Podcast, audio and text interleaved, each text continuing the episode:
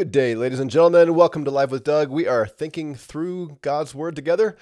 Glad to have you with us on this Monday morning, February 13th, year of our Lord Jesus 2023. And I don't say those words carelessly.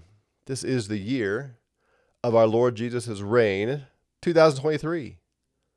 It's a good day. It's a great day, in fact. So glad you're with us. Uh, I have a cold, as I'm sure you can uh, tell. So I'm going to try to get through this without uh, coughing at you, blowing my nose at you, that kind of thing. So bear with me. And I'm not operating on all cylinders. So uh, if I say anything outrageous, please let me know in the comments, and uh, and I'll uh, double check myself. Uh, thanks, M Sands. That, uh, that's really cool. Uh, for those of you that uh, are on Facebook and can't see his comment, he said his six year old son, I'm assuming it's a him. Sorry if I am miss, uh, miss if I'm wrong about that. Uh, my six year old son loves Gabe's song. He sings to it, sings it to me. That's, that's great. he'll be encouraged to hear that. So we're studying Hebrews, and let me ask you, do you know where chapter one is going. We spent some time here last week, and uh, chapter one has, you're a lady. yeah, thanks for correcting me. Um, chapter one of Hebrews has a lot to say about Jesus and exalting who Jesus is. And we'll look at some of that. Why is the author of Hebrews wanting his audience to know who Jesus is and especially his power and authority and some of those things. Do you remember? Where are we going here? And let me give you a minute. I know there's a slight delay. Let me give you a moment to uh, to answer uh, because it's not just a chapter about the glory of Christ abstractly in theory, that kind of thing. What's the uh, what's the purpose here? It's very important. And in addition to teaching you the content of Hebrews, as we go, I want to teach you how to study. We need to become better students, and especially today, I'm excited to uh, to get into uh, the Old Testament to see how we should uh, read it. All right, no ways answering. So the, the where this is all going is chapter two. For this reason, we must pay much closer attention to what we've heard so that we do not drift away from it. So, all this uh, talk about Jesus in chapter one is out of concern that his audience is drifting away from what they've heard. And then he g- explains that. For if the word spoken through angels proved unal- unalterable, and every transgression and disobedience received a just penalty, how shall we escape if we neglect so great a salvation? So his concern is these people who know the Jewish law, he, they know the law of Moses, what we call the Old Testament law. They know that God punished everyone who disobeyed that law.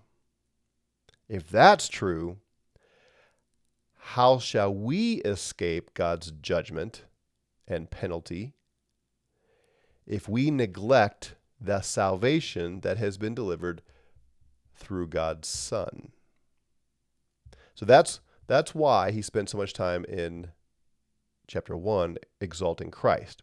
So let's uh, recap where we've been and then we'll get into some new stuff. So Going back to the beginning here, God, after he spoke long ago to the fathers, that would be the uh, what we call the patriarchs, Abraham, Isaac, Jacob, you know, those uh, those guys. God spoke to them in the prophets in many portions in many ways. So that that would include more than just Abraham, Isaac, and Jacob. All all through the Old Testament, the the giants of the faith of the Jews, God spoke to them. He spoke in prophets and, and he spoke in different ways here and there. But in these last days, he's spoken to us in a son. And remember, we talked about how important that is. Uh, the prophets were just servants. A son is far more significant than a, than a servant, than, than a prophet, even.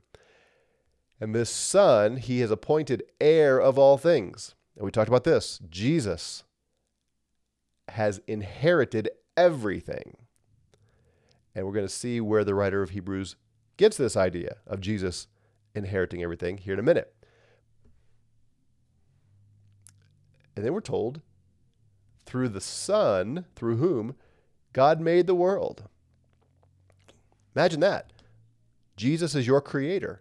Jesus is the creator of the world. Literally, it's the word ages, meaning the, the span of time, uh, but it often is used this word uh, aions uh, is used to describe kind of what we call the world, but there there is a, a time element to it. There's a you know epochs and eras element to it. So we could sort of say time, space, and history. God made all of that through His Son. Isn't that interesting? We so often think of God, the Father, as our creator, but He created everything through His Son. And then He says this he, the Son, is the radiance of his glory. So Jesus is the radiance of God's glory. He's the exact representation of God's nature. He upholds all things by the word of his power. Now just ponder that for a minute. Why are all the molecules of your body held together? Why don't they just fly apart? Do you relegate that to the laws of nature, laws of physics, gravity, I don't know, some some what we call a natural law kind of thing? No. Jesus holds you together. Why when you drop things do they fall down, not fall up? Cuz Jesus is operating the world in the way again we we think of laws of nature, but that's all Jesus' power being exercised. And when he decides to move the earth's plates and cause earthquakes and bring uh, bring natural disasters as we call them and so on uh, he, he does that and, and that's what's happening uh, yeah, Peter says, I think of creation as God speaking it into being. What do you speak words? Jesus is the word. Yeah, exactly. There's a uh, John 1, the prologue there in John, in the beginning was the word. And then he makes several allusions in John 1 back to Genesis 1. He very clearly has uh, Genesis 1 in mind as he's writing that prologue. And so uh, there's that interesting, uh, interesting play on words. See what I did there?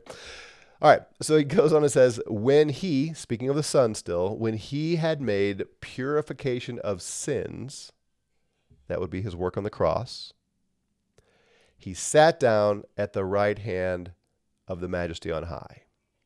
So the Son of God purifies us of our sins, and then he sat down.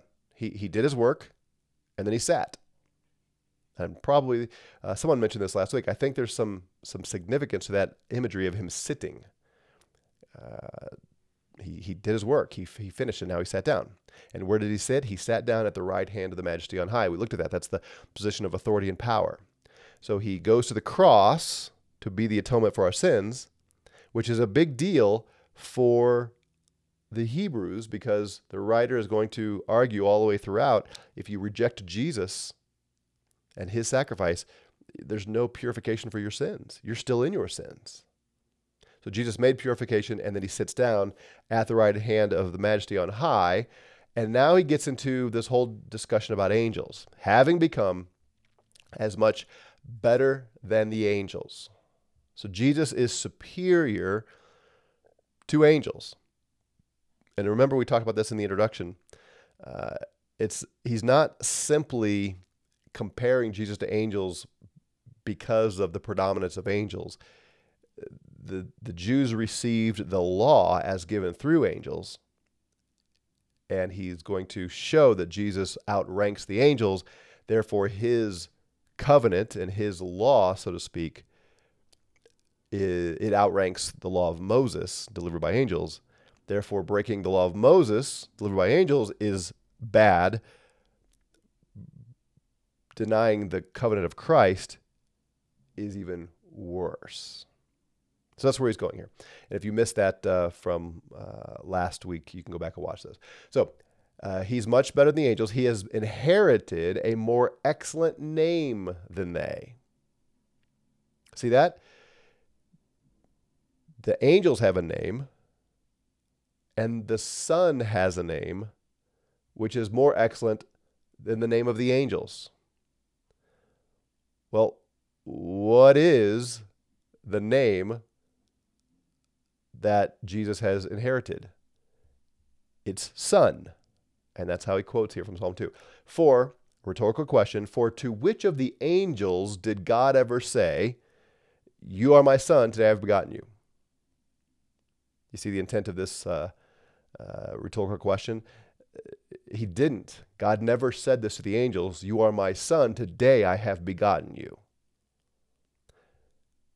So the Son of God, Jesus, has this name, this title, this um, the status, son. The angels don't have that status. He's going to go on and explain that the angels are messengers, they're servants. But Jesus is the Son.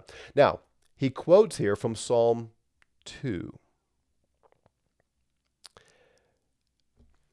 The way the Jews would have read Psalm 2 is it's a kingly psalm, and, and we're going to look at it, so just stay with me. It was a kingly psalm. They might have looked at it as messianic, uh, but they would have looked at it as as describing the present king, David, for instance. But the writer of Hebrews now is doing what we should do. They are reading the Old Testament as the story of Jesus. They're reading the Old Testament as a Christian, not as a Jew. Jews read the Old Testament and they are convinced we're still under the law of Moses and they're still waiting for the Messiah. Christians read the Old Testament and say, know everything from Genesis 1 through Malachi. It's all about Jesus. Not just the Messiah, but the Messiah who has come. The one whom we know his name. His name is Jesus. So now we have to read the Old Testament, read the Psalms, for instance, not as uh, Jewish literature, but as Christian literature. In fact, if you and a Jew agree on the meaning of a text in the Old Testament, you don't understand it correctly. We can't agree with the Jews on an interpretation because everything in the Old Testament points to Christ. And the Jews cannot accept that. Jesus himself taught us this, just to remind you. John 5, Jesus speaking to the Jewish leaders. You search the scriptures. That was good. They were diligent to search the scriptures. You search them because you think that in them, in the scriptures, you have eternal life. You think, Jesus says, you can read the Old Testament and find eternal life there. Look at this. It is these, these Old Testament scriptures, that testify about me. So if you're not reading the Old Testament and finding their testimony about Christ, you don't understand the Old Testament correctly. Jesus is written on every page of the Old Testament. It's all about him. All of it. He said the same thing to the disciples after the resurrection Luke 24. These are my words which I spoke to you while I was still with you, that all the things which are written about me in the law of Moses and the prophets and the Psalms must be fulfilled. See, that's all about Jesus. So when you're reading Genesis 1, 2, and 3 and creation, you don't just think about God abstractly creating this universe. Based on what we saw in Hebrews 1, he's creating a universe as an inheritance for his son. You see that? Jesus is the heir of the world. He inherits the world. That was the plan. Why did God say, Let there be light? Why did he fill the earth with animals? Why did he make Adam and Eve and tell them to reproduce and rule the earth? It was all to establish the inheritance that God would give his son. So we can't read Genesis 1, Genesis 2, putting Adam and Eve in the garden, all that. We can't read that just, just as, as uh, general creation literature. It's all setting up Christ. we get to the law and the, the establishment of the people of Israel and all the Old Testament predictions. And we, we know this, right? We're going to see this all throughout Hebrews. The sacrifices pictured Christ. The temple pictured Christ. The priesthood pictured Christ. Moses pictured Christ. The, the old covenant was going to be replaced with a new covenant. And the old covenant had a role in preparing for the coming of Christ. Just that's that's how it works. That's what the story is. Uh, the law was given to Israel for a purpose to get to Christ, and now we we we uh, obey Jesus' law.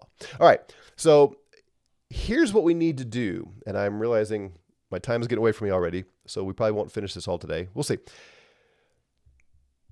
Whenever you see the New Testament quoting the Old Testament, if you want to greatly enhance your understanding of God's Word, and if you want to understand how the Old Testament points to Christ, you need to go back and look at the passage that's being quoted in the New Testament.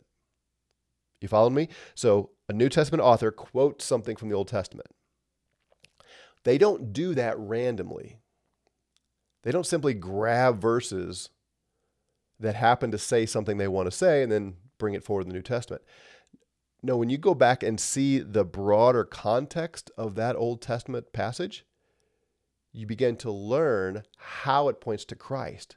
And it will transform your understanding of the Old Testament. I've taught this for years. Uh, we have a, a, course at NCST called Introduction to Biblical Theology. I did a little bit of this in a, uh, a shorter, I think it was a four part series many years ago that you can find on YouTube or our website, crosstocrown.org. I can't tell you, excuse me, how many people have gone through the uh, biblical theology course. I can't tell you how many people have said to me, suddenly I know what to do with the Old Testament. I understand it and it has come alive. So when, when we read the Old Testament simply as like the history of the Jews, we tend to think, I don't know what to do with this. I'm not a Jew. How does this apply to me?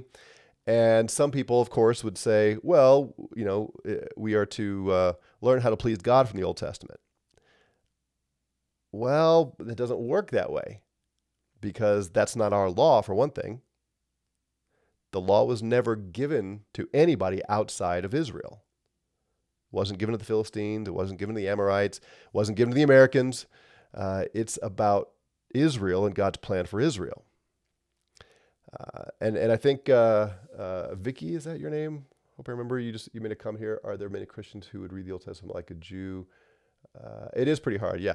I think uh, I saw a comment, a little discussion between you and someone about the Sabbath. I, I did a whole series on the Sabbath. You can look at it, and I don't want to get into it here. We don't have time, but I would I would ask you to think through the Sabbath. Well, you were tying it though, weren't you, to Genesis?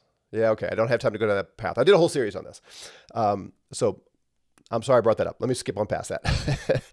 it sounds like you you believe the Sabbath was established in uh, Genesis for all time, and and I would just say this, and again, I'm not I'm not trying to pick a fight. I don't have time. I'm already running out of time. But I would just ask this question. The Sabbath, as described in Genesis, is very clearly and authoritatively stated to be on the seventh day. And yet, in church history, theologians have transferred it to the first day. And I would argue they've done that without any biblical warrant if we are going to be Sabbath keepers, we have to do it on the seventh day because that is what was established, and it is it is firmly placed in the seventh day. We'll see some of this in Hebrews four, so we'll get there. And again, I did a whole series on this, so you can check that out. I don't want to I don't debate that here, and I, again, I'm not. Uh, I'm not trying to be unintentionally provocative. Just I, I, remember that comment from last week. I thought I would at least uh, ask the question uh, if you are if you believe we should keep the Sabbath. Uh, and I again, I'm asking it rhetorically. Um, Anyway, oh man, I've let time get away from me. Uh, it will transform your understanding of the Old Testament if every time you see an Old Testament quote in the New Testament, if you go back and look at the original context, and you can't just read the verse. So this uh, today you are my son. I'm sorry, you are my son. Today I've gotten you from Psalm two. You can't just go back and pick that out, verse seven. No, no, you have to read the whole thing. So let me get started with this, and I'll see, and I'll go kind of fast, and uh, we'll see if I can get this done in time. Um, Juan says, but in the reference that you showed us, Jesus says that there are many things written about him in the Old Testament. So isn't it a little too much to say every page testifies of Jesus? Well, isn't that what John 5? Is that what he's getting at in John 5? Um, okay, maybe. Uh, maybe, but I, I would still say you need to read the Old Testament as the story of Jesus. If, if nothing else, every page of the Old Testament is setting up for the coming of Christ. Will you go that far with me? So I'm not suggesting that everything in the Old Testament is a type of Christ. So the sacrifices, for instance, the animal sacrifices, very clearly those are a type of Jesus' sacrifice, right? We see that? Those animals were offered, and then Jesus is called, for instance, the Lamb of God. What does that mean? It means Jesus is the fulfillment of what was pictured in all those lambs that were sacrificed. Right? And, and Juan says, yes. So it sounds like you're agreeing with me. All right. So I'm not suggesting that everything in the Old Testament is a type, but I do think everything in the Old Testament either prefigures Christ like a type, like a, the lamb, or it points to Christ, or it prepares for Christ. Can you tell I've taught this a few times? Got my nice little alliteration there. I used to be a preacher.